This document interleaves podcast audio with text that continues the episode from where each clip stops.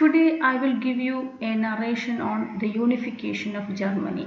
It was one of the most important events of the 19th century. What was the condition of Germany, the political condition of Germany during the period of French Revolution? Before the French Revolution of 1789, Germany was divided into not less than 300 independent duchies. During the period of Napoleon, all the duchies were integrated into 38 states. He brought about some unification under French rule. Then the next important event was Congress of Vienna, how it affected uh, the uh, political situation of Germany. Let us look into that. The Congress of Vienna of 1815 did great injustice to Germany. Metternich and his friends wanted to have a weak and divided Germany under the control of Austria. As decided by the Congress, a German confederation was formed under Austria whose head was Metternich till 1848. He did not give any liberty to the Germans. The Federal Diet or the Parliament with representatives from 38 states was set up to deal with the affairs of the Confederation. Then the next step was the formation of Zollverein. Each of the 38 states had its own economic policy. This caused inconvenience to the transit of goods from one state to another. In 1834, a customs union known as Zollverein Z-O-L-L-V-E-R-E-I-N.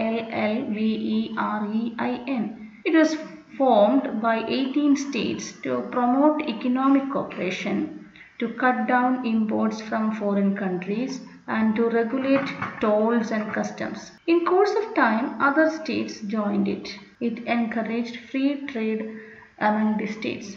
It created a national spirit among the states and a strong desire for national unification. The Zollverein marked the first great milestone on the road of German unification.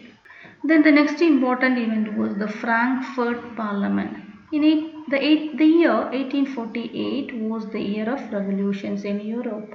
In Germany also people rose in revolt against their princes in 1848.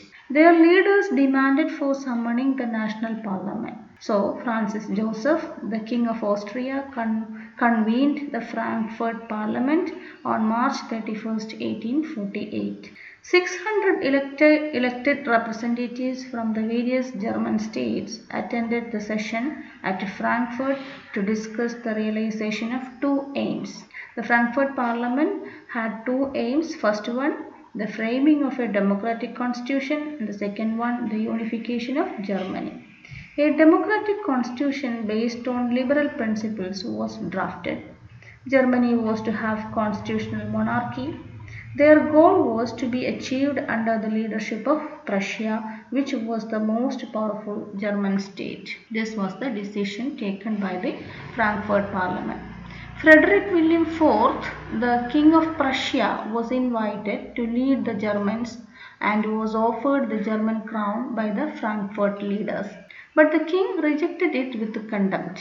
There were two reasons to reject the offer by Frederick William IV. First reason was he was against democracy which was upheld by the Frankfurt Parliament. He was a lover of absolute power. And the second one, acceptance of the crown would also mean a sure war with Austria. He was not ready for a war as he was not sure of a decisive victory. The German revolt of 1848 and the subsequent Frankfurt Parliament ended in smoke without any hope of realizing the unification of Germany.